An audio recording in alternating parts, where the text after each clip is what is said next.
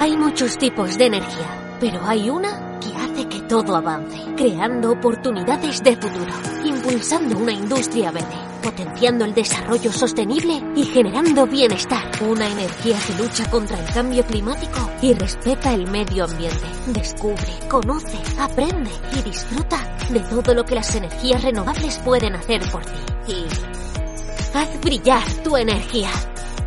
Junta de Andalucía.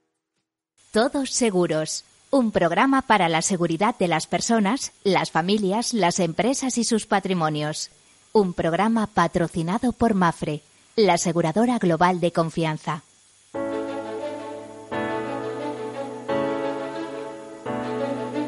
En Capital Radio, Todos seguros con Miguel Benito. Un programa dedicado a la protección de las personas, sus familias y sus patrimonios.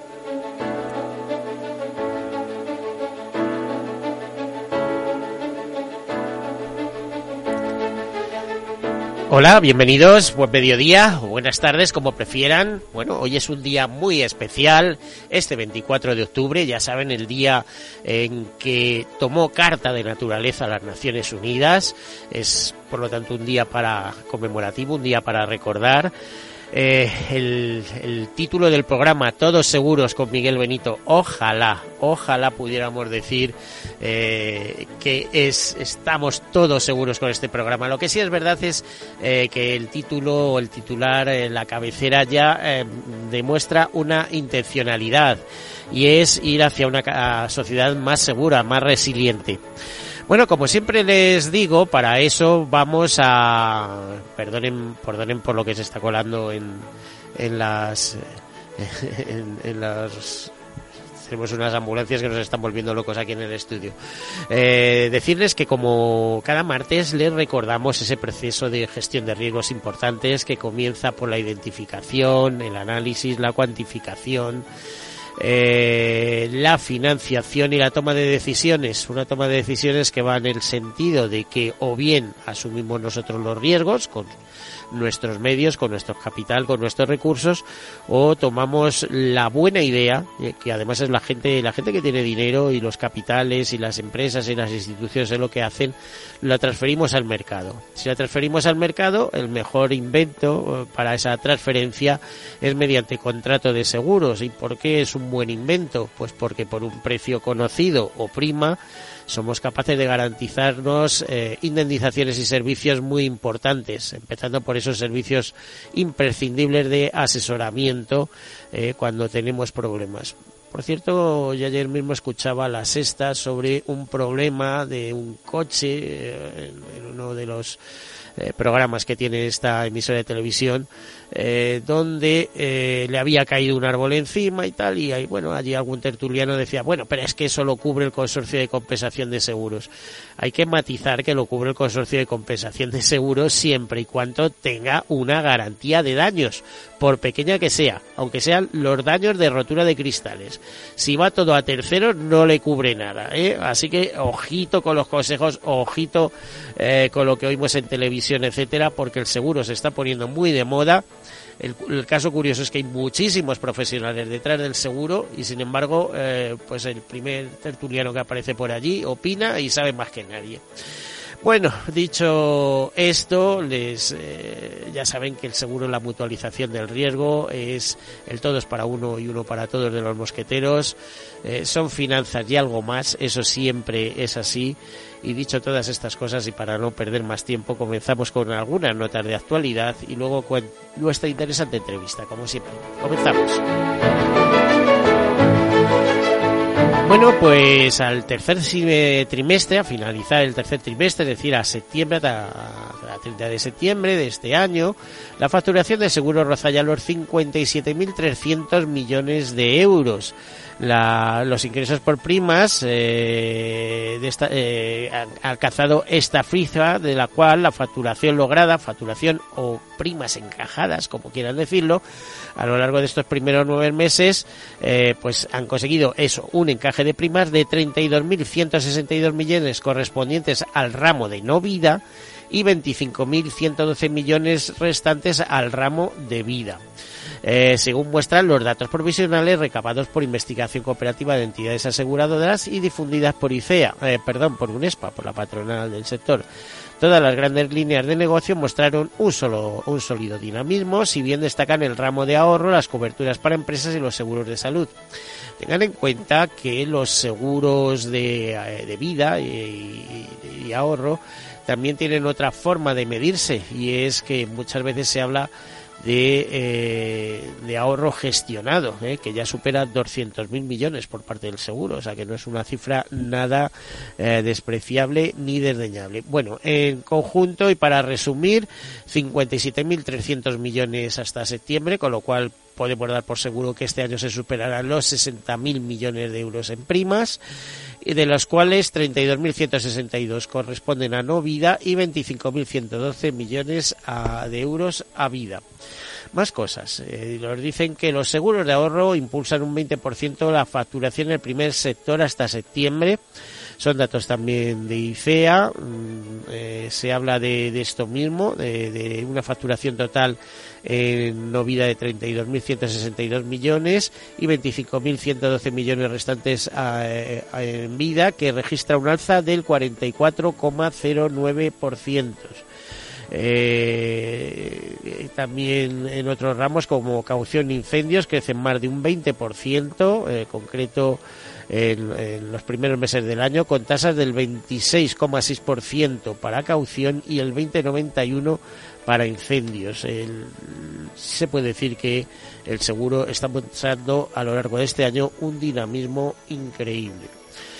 Por otro lado, hay otro tipo de noticias. Por ejemplo, un SPA propone limitar la liquidez total de los planes de pensiones. Lo hizo el martes pasado, eh, preocupada por la mayor liquidez que tendrán los planes de pensiones a partir de 2025, que dice que puede tener efectos muy, muy perjudiciales al erosionar el carácter finalista que deben de tener estos instrumentos, que es el ahorro para la jubilación.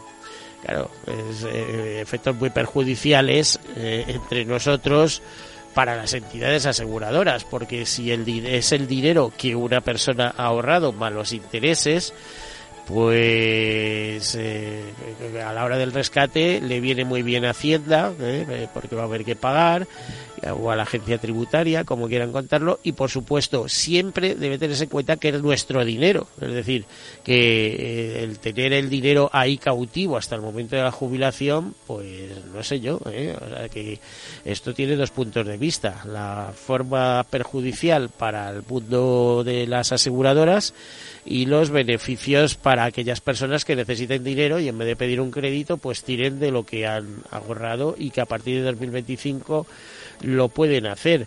Por cierto que recojo, em, hay, hay, una noticia em, que eh, es un poco alarmante, porque no solo se queja un ESPA, sino que, por ejemplo, un informe de Capgemini dice que la industria de los seguros de vida no está preparada para una transferencia de riqueza, y cuando digo transferencia de riqueza quiere decir para...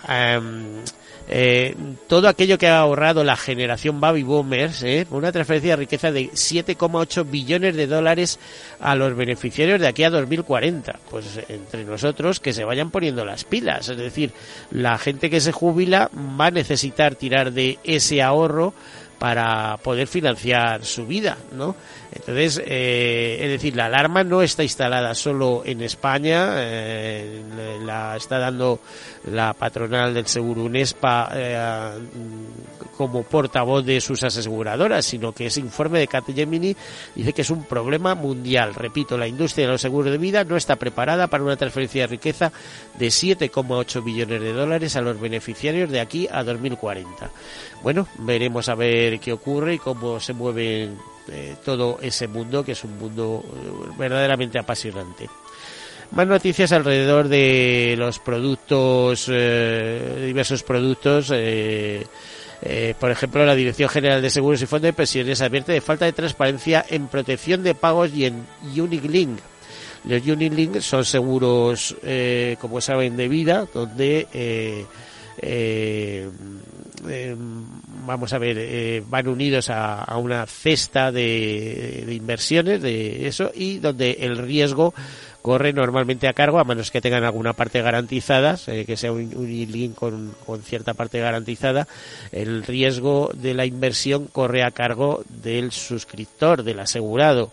Y protección de pagos, pues es un seguro que normalmente ha ido relacionado con el seguro de enfermedad y va dirigido uh, pues a personas que, que, bueno pues que tienen un accidente o una larga enfermedad o una cosa de estas y eh, reciben una renta a partir de que se produce ese problema.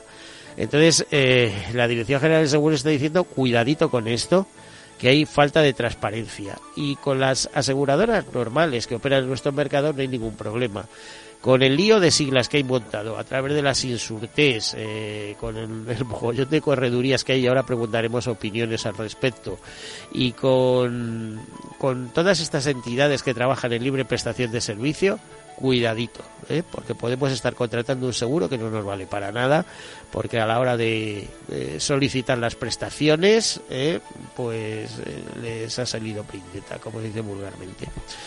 Bueno, más cosas. Eh, la presidenta de UNESPA, Mirencho del Valle, pide elevar la deducción fiscal por aportaciones a planes y aboga por el asesoramiento. Les hablo solo del eh, titular. Eh, ya sabemos que en los años que se ha bajado de 8.000 euros que teníamos antes de 2021, etcétera, a los 1.500 euros anuales, que ha supuesto pues una gran disminución entonces se vuelve, vuelve se, se, pide volver a algo más razonable, en torno a los 5.000 euros eh, para esto. Eh, más cosas, eh, Mafre renueva su oferta de productos garantizados con un fondo a tres años y dos meses y una rentabilidad de casi del 10% a vencimiento. Eso supone una rentabilidad de más del 3% anual aprovecha la buena aceptación de este producto en la red entre ahorradores y conservadores. El cliente a los tres años y dos meses recibe el 100% del capital invertido y una rentabilidad del 3,003% TAE pagadera a vencimiento.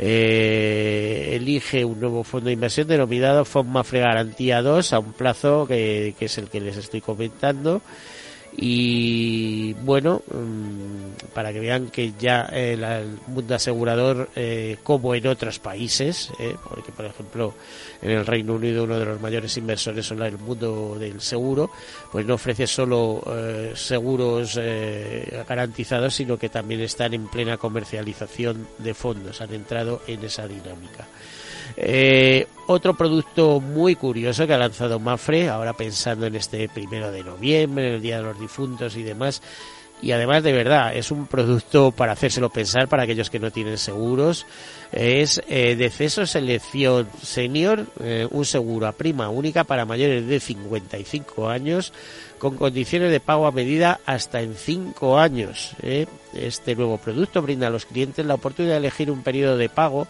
entre uno, tres y hasta cinco años y de fraccionamiento más adecuado, ¿eh? puede ser mensual, trimestral, semestral, para abonar su seguro de decesos. Además, en caso de fallecimiento del asegurado, antes de abonar la totalidad de los recibos comprometidos, la familia no tendrá que hacer frente a los pagos pendientes. Decesos Selección Senior está dirigida a clientes entre los 55 y los 80 años que deseen contratar un seguro de decesos a prima única con opciones de financiación. Además de las coberturas básicas, el producto ofrece una amplia gama de servicios de valor añadido y beneficios de uso en vida relacionados con las necesidades cambiantes de la población senior a lo largo de los años. Entre estos incluyen servicios médicos, de protección y descuentos en ocio. La verdad es que es un producto muy interesante y hay que decirles que no todo el mundo tiene seguro de decesos y es algo que a partir de los 60, 65 años y sobre todo a partir de la jubilación hay que pensárselo, sobre todo para no dejar un problema a los que vienen detrás o por otras cuestiones. Imagínense que fallece en el extranjero, ¿no? en un viaje de estos que hay eh, para, para personas mayores, etcétera, etcétera. Bueno, pues la repatriación eh, al país, etcétera, el acompañamiento, tal, eh, simplemente ese tipo de garantías ya lo hacen interesante, aparte de ahorrarte problemas. Y otra cosa que tengo que decirles ya por experiencia personal, Mafre funciona muy bien y no porque lo haya probado, porque yo soy asegurado de Mafre, sino porque en el mismo ah, momento del óbito de, una persona, cuando llegas allí y te encuentras a todos los comerciales, a un montón de gente que trabaja en los departamentos comerciales de los sanatorios, son los primeros que te lo verifican. Entonces, cuando ellos te lo dicen, por algo será. Ellos saben mejor que nadie cómo funciona eso porque es su trabajo de todos los días. Bueno, y una última noticia para no hacer eh, estas, estos comentarios largos. Ignacio Garralda es nombrado académico de honor de la Real Academia de Ciencias Económicas y Financieras. Eh, se reconoce con esta distinción la trayectoria profesional de Ignacio Garralda, ya saben, presidente de Mutua Madrileña y su contribución a la innovación financiera y empresarial con la puesta en marcha de iniciativas que han supuesto importantes avances para las compañías cuya gestión ha liderado, adelantando así es así a cambios económicos y sociales. Eh, nos dicen en nota que eh, su trayectoria profesional ha sido de éxito, ya saben, licenciado en Derecho por la Complutense, notario en excedencia, eh, comenzó su carrera profesional como agente cambio y bolsa, eh, estuvo un tiempo en la presidencia de Bancoval. En 1984 fundó junto a Salvador García Tance y Pedro Guerrero, actual presidente de Bankinter, la firma de ABA Asesores Bursátiles, la primera empresa independiente de bancos y cajas de ahorros que se dedicó al análisis y a la determinación financiera en España. En 2001, tras la venta de asesores bursátiles a Morgan Stanley, eh, puso en marcha la Fundación Lealtad junto a Salvador García Tance.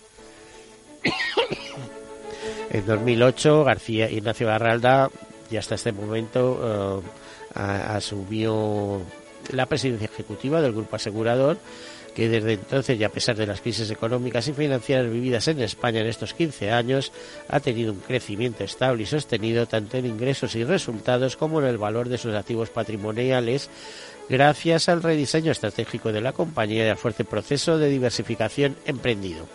¿Y qué le voy a hablar de Grupo Puto Madrileña? Pues que es uno de los principales grupos nacionales, eh, el líder en el ranking nacional de seguros no vida, en el seguros de salud, es el segundo grupo asegurador nacional en seguros de auto y el tercero en vida y no vida.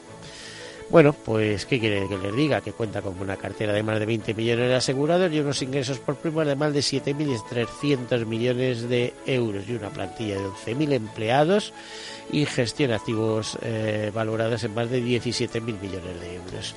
Pues todo eso y, gracias al mucho trabajo de las personas que trabajan en Mutua y al acierto de un liderazgo como es Ignacio Garralda, nombrado académico de honor de la Real Academia de Ciencias Económicas y Financieras. Y dicho todo esto, y apenas un par de minutos más o menos de irnos a publicidad, pues les presentamos a nuestro invitado, José María Alguero, manager de líneas financieras del Grupo Concentra. Eh, bienvenido, eh, José María, ¿qué tal? Muchas gracias, Miguel. Buenos días. Lo primero que te voy a preguntar, buenos días, sí, lo primero que te voy a preguntar es qué es Grupo Concentra.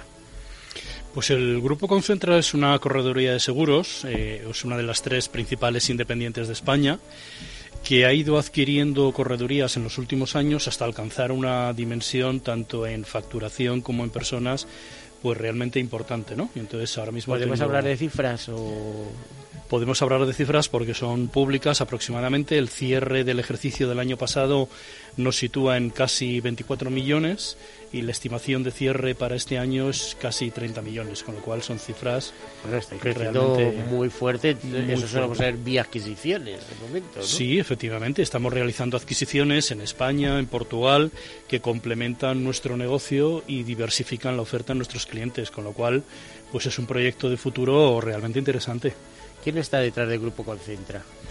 Detrás del Grupo Concentra hay un fondo de inversión con una parte mayoritaria del capital que es eh, Blackfin, un fondo francés, y el resto del capital está en manos de los directivos, con lo cual eso garantiza el interés y la continuidad más allá de la pura inversión.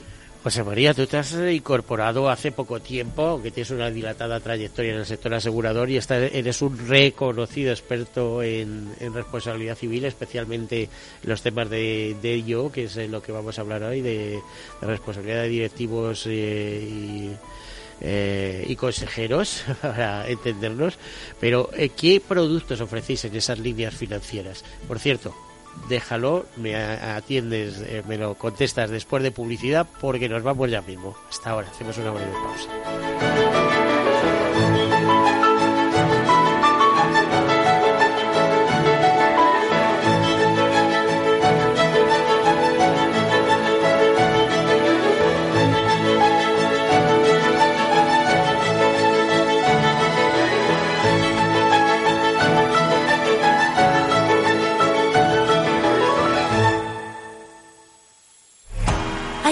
Tipos de energía, pero hay una que hace que todo avance, creando oportunidades de futuro, impulsando una industria verde, potenciando el desarrollo sostenible y generando bienestar.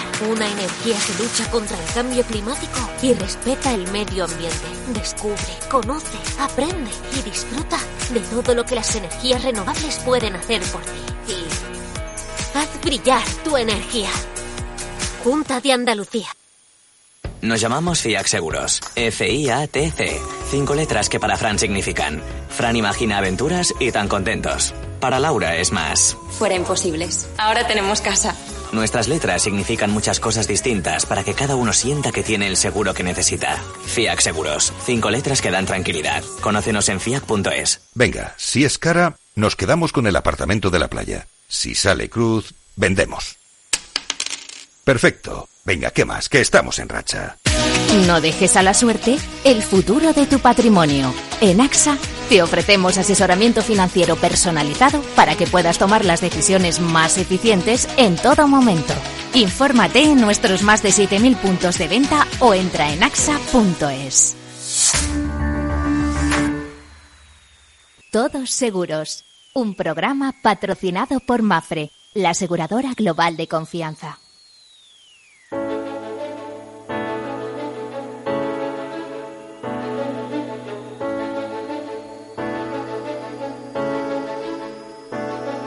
En Capital Radio, todos seguros con Miguel Benito.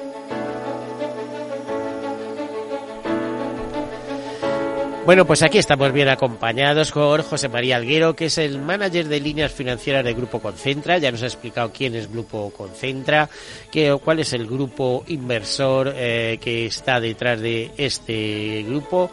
Eh, la incorporación de José María Alguero, que es un profesional, un clásico en el sector asegurador a este grupo Concentra no quiere decir nada más que eh, el grupo busca un impulso en aquellos temas en los que es un gran especialista, que es concretamente en líneas financieras y está considerado uno de los mayores expertos del país en, en seguros de ello. De hecho, tiene un libro publicado con Gonzalo Iturmendi, es así, ¿no?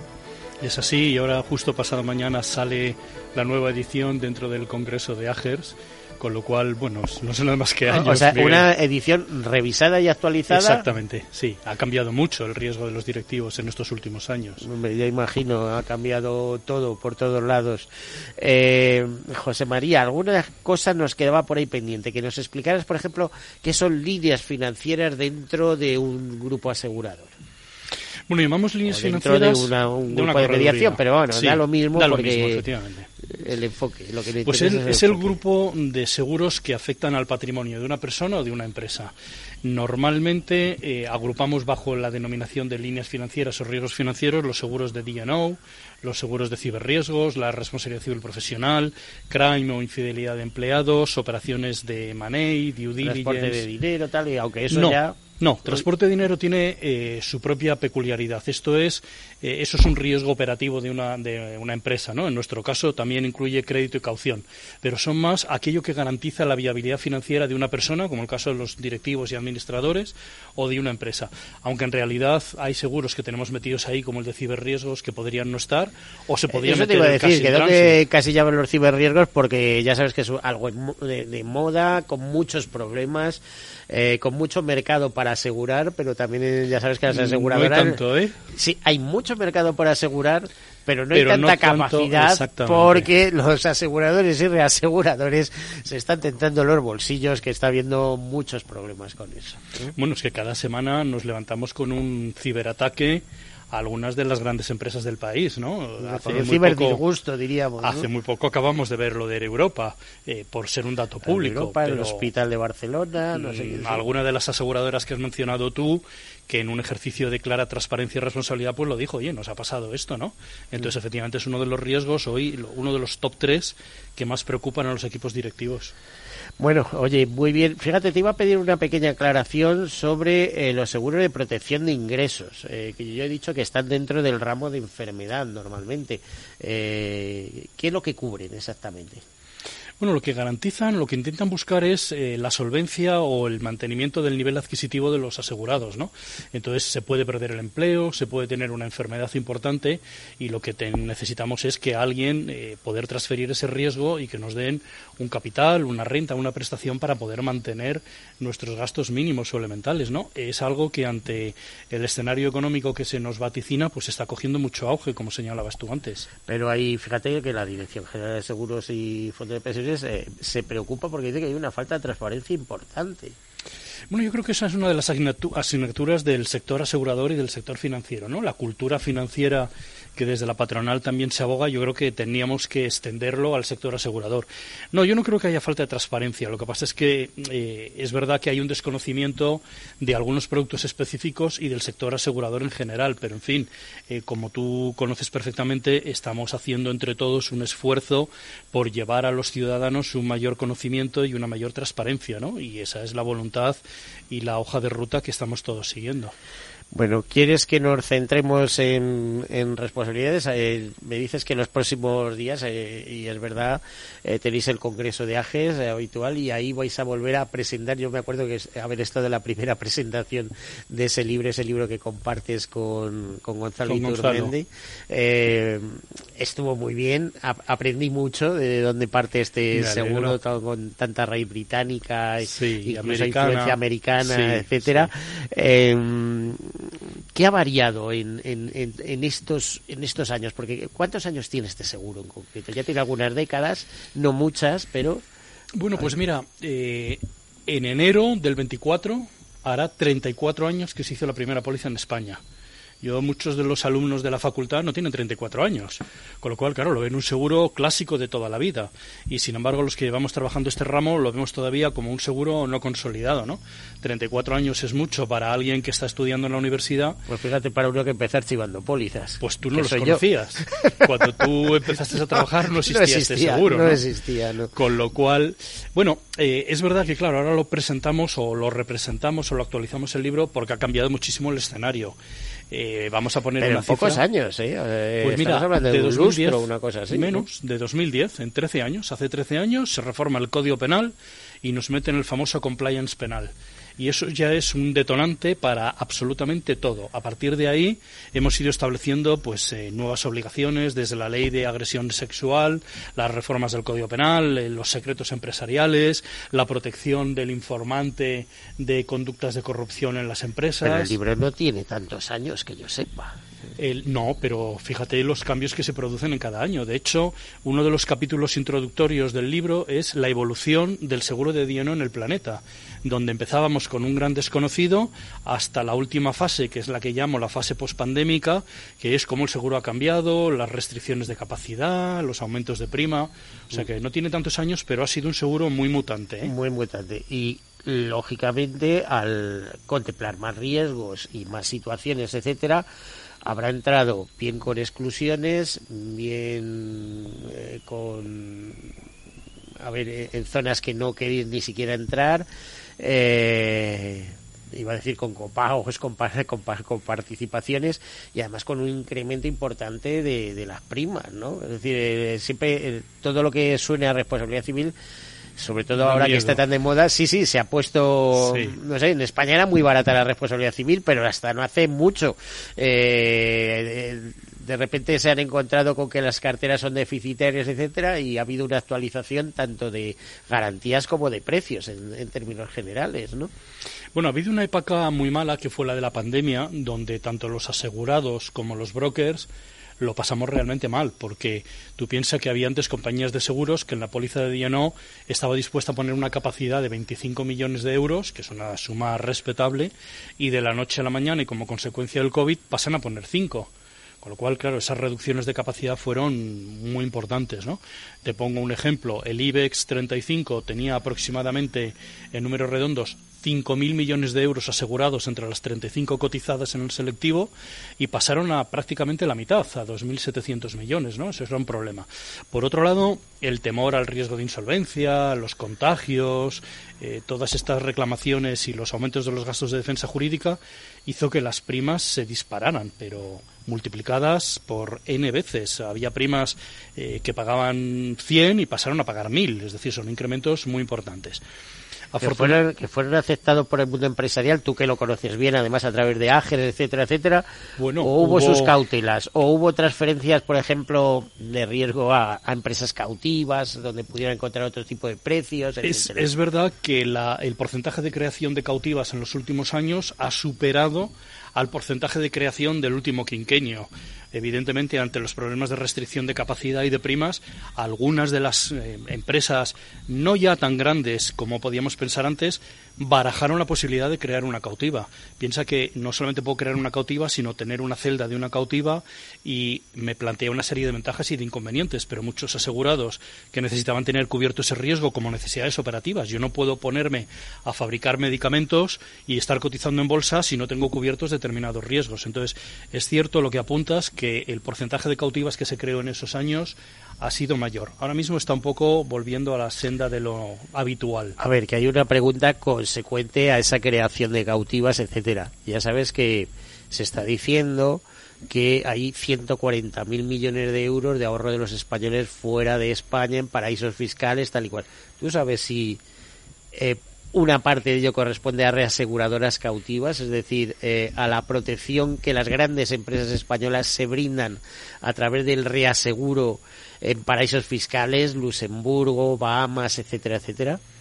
No lo sé, yo sé que yo fuera no tengo, lamentablemente, pero es evidente que hay reaseguradoras eh, que la han hecho hace mucho tiempo, hace mucho tiempo, etcétera, ¿no? Ahora, donde lo tengan, pues supongo que forma parte de la del criterio estratégico de cada una de las empresas. Oye, y, eh, otra pregunta ya está por curiosidad. Eh, leí hace poco que se está insinuando por parte de IOPA, etcétera, una unas directrices en relación al movimiento de capitales que tendrían serían muy perjudiciales para el, movimiento de capitales precisamente en el mundo del reaseguro donde tiene que moverse capital necesariamente etcétera sabes algo de esto He oído lo mismo que tú. La verdad es que no te puedo dar más información porque eh, han existido siempre y que existan con mayor o menor intensidad, pues depende de la situación económica de cada momento, ¿no?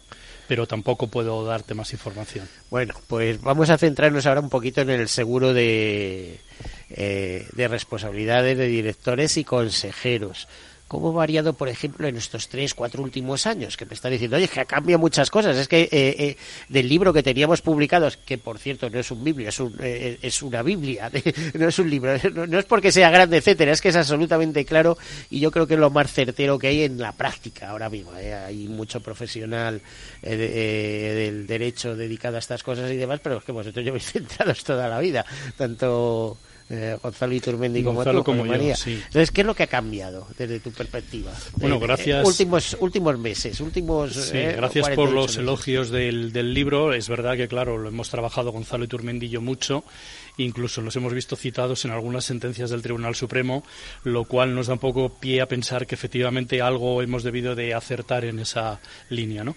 Bueno, pues mira, ha cambiado mucho, ha cambiado un mercado asegurador donde entran nuevos competidores. A mí realmente me sorprende que todavía haya gente con apetito de riesgo en España, pero supuesto very welcome, que venga nuevas capacidades y fresh limit que van aportando. Ha cambiado básicamente en dos grandes etapas.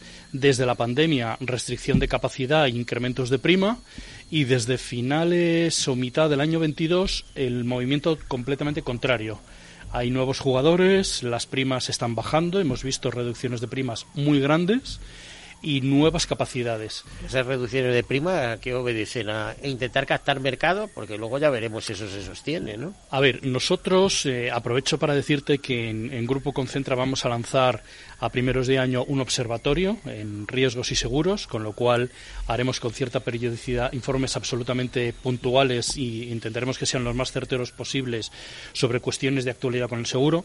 Entonces, una de las cosas eh, que estamos viendo es que estos movimientos responden a que las primas han sido muy elevadas y a consecuencia de lo cual algunos clientes, un porcentaje relativamente pequeño, afortunadamente en las pólizas de día no, dejaron de comprar póliza. Hay algunas empresas que lo han pasado mal en nuestro país en estos últimos años y han tenido que ahorrar gastos de por todas partes. ¿no? Entonces, entre que las primas han sido muy altas y que en esa primera conclusión que te anuncio del Observatorio Concentra eh, consideramos que el ciclo de madurez del seguro de dinero en España se sitúa aproximadamente en el año 2026, pues la forma de crecimiento es ganar cuota de mercado ahora que hay tiempo y la cuota de mercado es a base de movimientos intercompañías, ¿no? Porque el porcentaje de nuevos compradores cada vez es más reducido. Ya no hay nadie en España que no tenga una póliza de día, no. Eh, tenemos algún cliente que es una orden los religiosa. no lo tengo yo muy claro. ¿eh? No, no, es verdad que vamos a ver, este ese Eh, tópico digo- cuando digo los pequeñitos, quiero decir la pyme, la etcétera, pyme, la pyme. A ver, te sorprendería que entidades muy grandes tengan límites muy pequeños y sin embargo pymes y micropymes pues tienen una cierta conciencia y tienen capitales muy altos, ¿no? Ahí te hablo de una orden religiosa, de una comunidad de vecinos o de empresas familiares, pero es verdad que ahí queda un segmento eh, del tamaño que es, no nos engañemos, pero todavía hay un pequeño margen de crecimiento. Aunque ya te digo, nosotros situamos en torno al 25-26 el ciclo de madurez del producto. Eh, eh, el grupo concentra, mm, diseñáis vuestros propios productos y luego buscáis eh, aseguradores que los soportan. Sí, Y en este tipo de seguro en concreto te- contáis con varios eh, jugadores, con varios players, con varias aseguradoras. A ver, tenemos la correduría tradicional donde ofrecemos los productos de los distintos operadores del mercado, aproximadamente unos 30, 32 de los 200 y pico que hay en España. Eh, esos detentan más o menos el 98% de cuota de mercado del seguro de día, ¿no? Pero también es verdad que cada vez vamos más a modalidades específicas y a diseños concretos. Es decir, hay coberturas, pues por ejemplo, la responsabilidad contable relativamente novedosa para entidades públicas que piden seguros de día, no, porque ahí está el Tribunal de Cuentas, ¿no? O el tema de las fianzas. Hoy no has leído ninguna noticia, pero tenemos continuas eh, peticiones de demandas de fianzas penales para eludir la prisión provisional o para evitar anotaciones de embargo en el caso de las civiles. Eh, y en otra cuestión, hay ¿cómo se comporta la siniestralidad en este tema de responsabilidades de eh, consejeros y directivos? Es decir, ¿eres capaz de decirme un porcentaje de siniestralidad sobre, sobre primas? Bueno, esto, esta pregunta es depende de a quién se la hagas. El que tiene eh, muchas cuentas, pues su siniestralidad es muy mala, le toca todo, ¿no?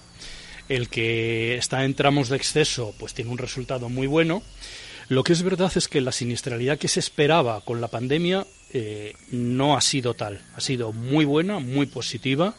Pongo como ejemplo el sector del ocio, turismo, la hotelería, donde se pensaba que era un, un impacto muy importante el que iba a haber, riesgos de No, pero insolvencia. porque no los tribunales tampoco han admitido a trámite en todos los casos, en algunos sí, pero no han admitido todas las reclamaciones. Pero ahí están los asegurados que no estarán en muchos casos muy contentos, ¿no? Eh, por eh, los ceses de actividad, etcétera, etcétera. No, y además, de hecho, sabes que ha habido sentencias que han considerado precisamente si ha habido pérdida de beneficios o no, lucros Eso cesantes, a consecuencia de esos criterios que han hecho los tribunales, ¿no?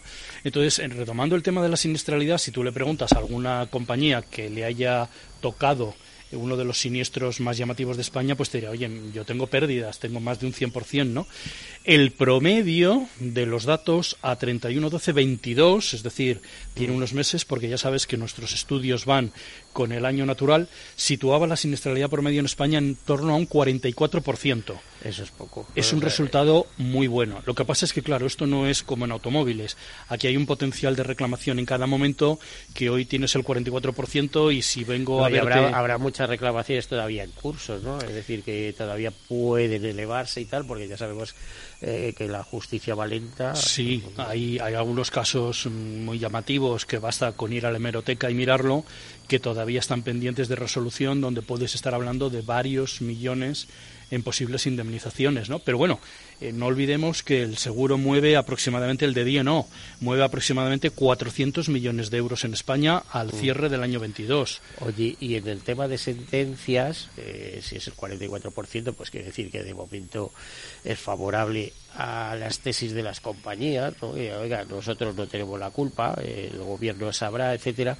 ¿Ha habido alguna que haya llegado, que será más de una seguramente, al Tribunal de Justicia, a los tribunales de justicia europeos y que hayan sentado doctrina respecto a esto, a este, esta pérdida de beneficios que se ha producido en empresas, etcétera? No, todavía no, porque todavía quedarían y primero que no siempre son objeto estos casos concretos de seguros de recursos, no todos llegan a nuestro Tribunal Supremo, ¿no? Y luego no todos tienen tanta trascendencia como para transferir eh, las fronteras de nuestro país, ¿no? Llevaría más tiempo. Pero tampoco creo que sea necesario acudir a la justicia europea porque la verdad es que en España están funcionando muy bien.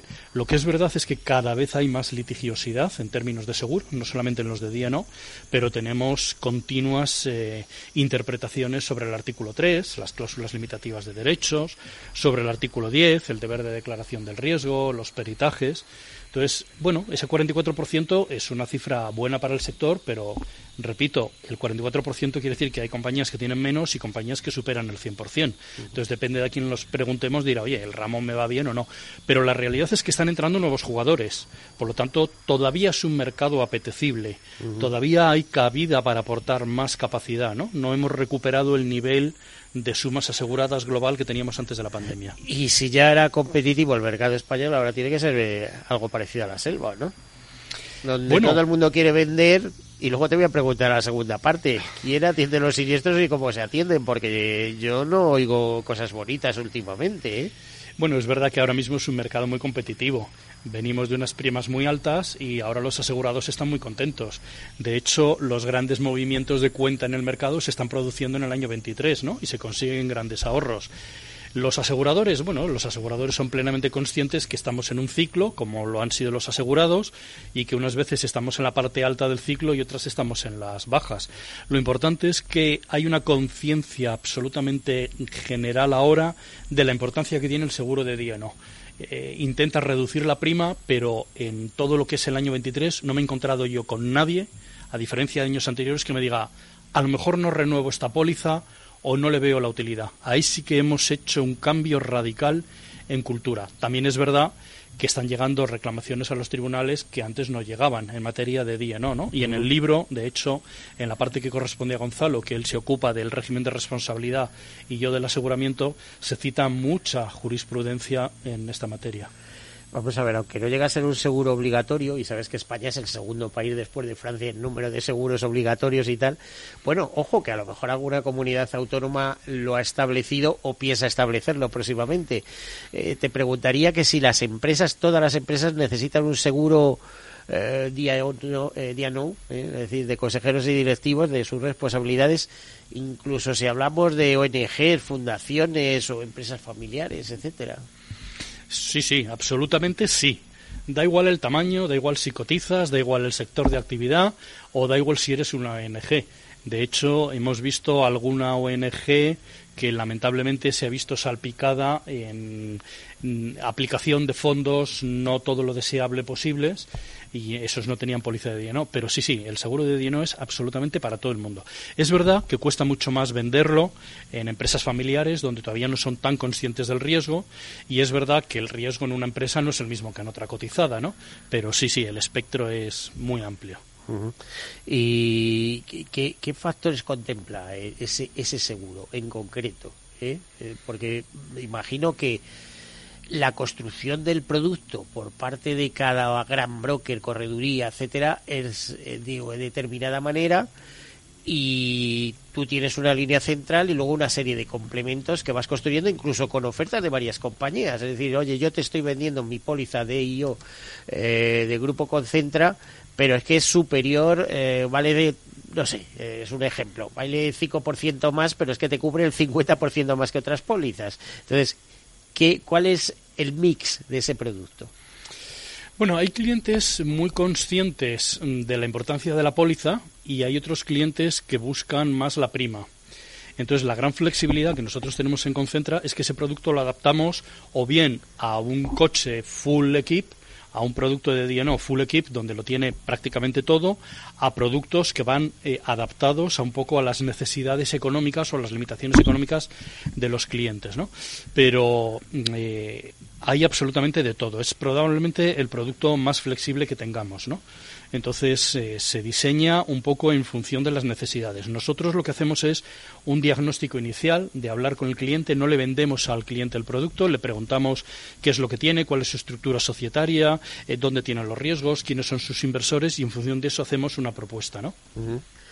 Eh, imagino que, esa propuesta una propuesta o tres? Porque ya sabes que normalmente. Bueno, eh, hay algunos casos en los que solamente se puede hacer una propuesta porque dependiendo del sector y de la situación del cliente no hay más opciones, pero evidentemente al cliente se le dice, oye, mira, estas son las respuestas. Y hay otras veces que en vez de tres propuestas presentamos diez, porque el mercado asegurador está muy interesado en participar en ese riesgo. Esto es, es una locura lo que hay ahora. Hemos tenido algún cliente con sobrecapacidad donde ha sido muy difícil satisfacer a todos porque todos querían estar ahí, ¿no? Pues José María, qué interesante es todo lo que estamos hablando y ¿verdad? ya saben, si quieren contactar con un gran profesional, ahí le tenemos como directivo de líneas financieras de Grupo Concentra.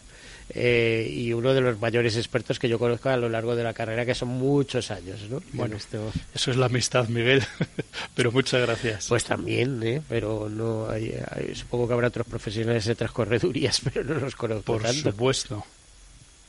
A ver, eh, ¿qué actualidad tiene este seguro? Estamos ya en el último minuto, así que casi te diría, eh, ni siquiera, no tenemos ni un minuto. Que los últimos minutos, eh, segundos para. Pues mira, un consejo: que revisemos las pólizas. Estamos en una época de mercado blando, sal a mercado, pregunta y como decía aquel anuncio famoso... de que a lo mejor te ahorras algo incluso. Mm, casi te diría que seguro. Si tienes tu póliza sin revisar en los dos últimos años, seguro. Bueno, pues muchas gracias, José María Alguero, manager de líneas financieras del Grupo Concentra. Hasta aquí hemos llegado. Desearles una feliz semana y, como siempre, sean seguros.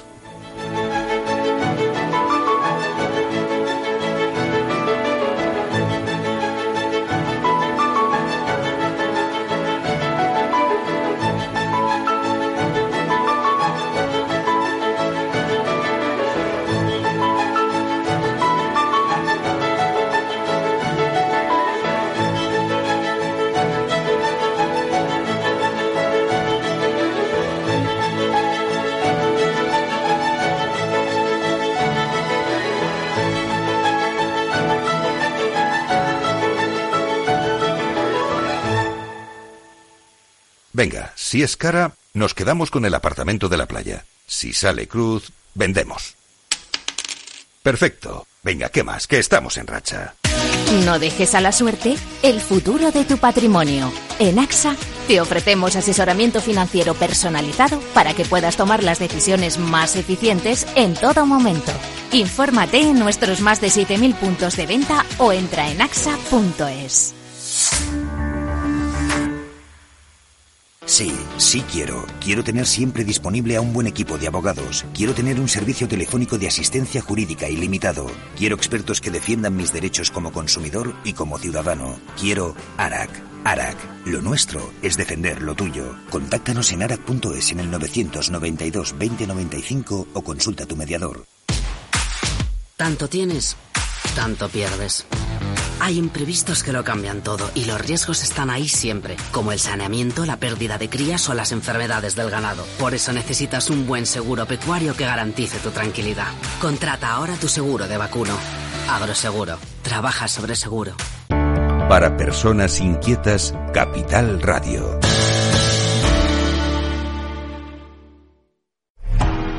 muchos tipos de energía, pero hay una todo avance, creando oportunidades de futuro, impulsando una industria verde, potenciando el desarrollo sostenible y generando bienestar. Una energía que lucha contra el cambio climático y respeta el medio ambiente. Descubre, conoce, aprende y disfruta de todo lo que las energías renovables pueden hacer por ti. Y haz brillar tu energía.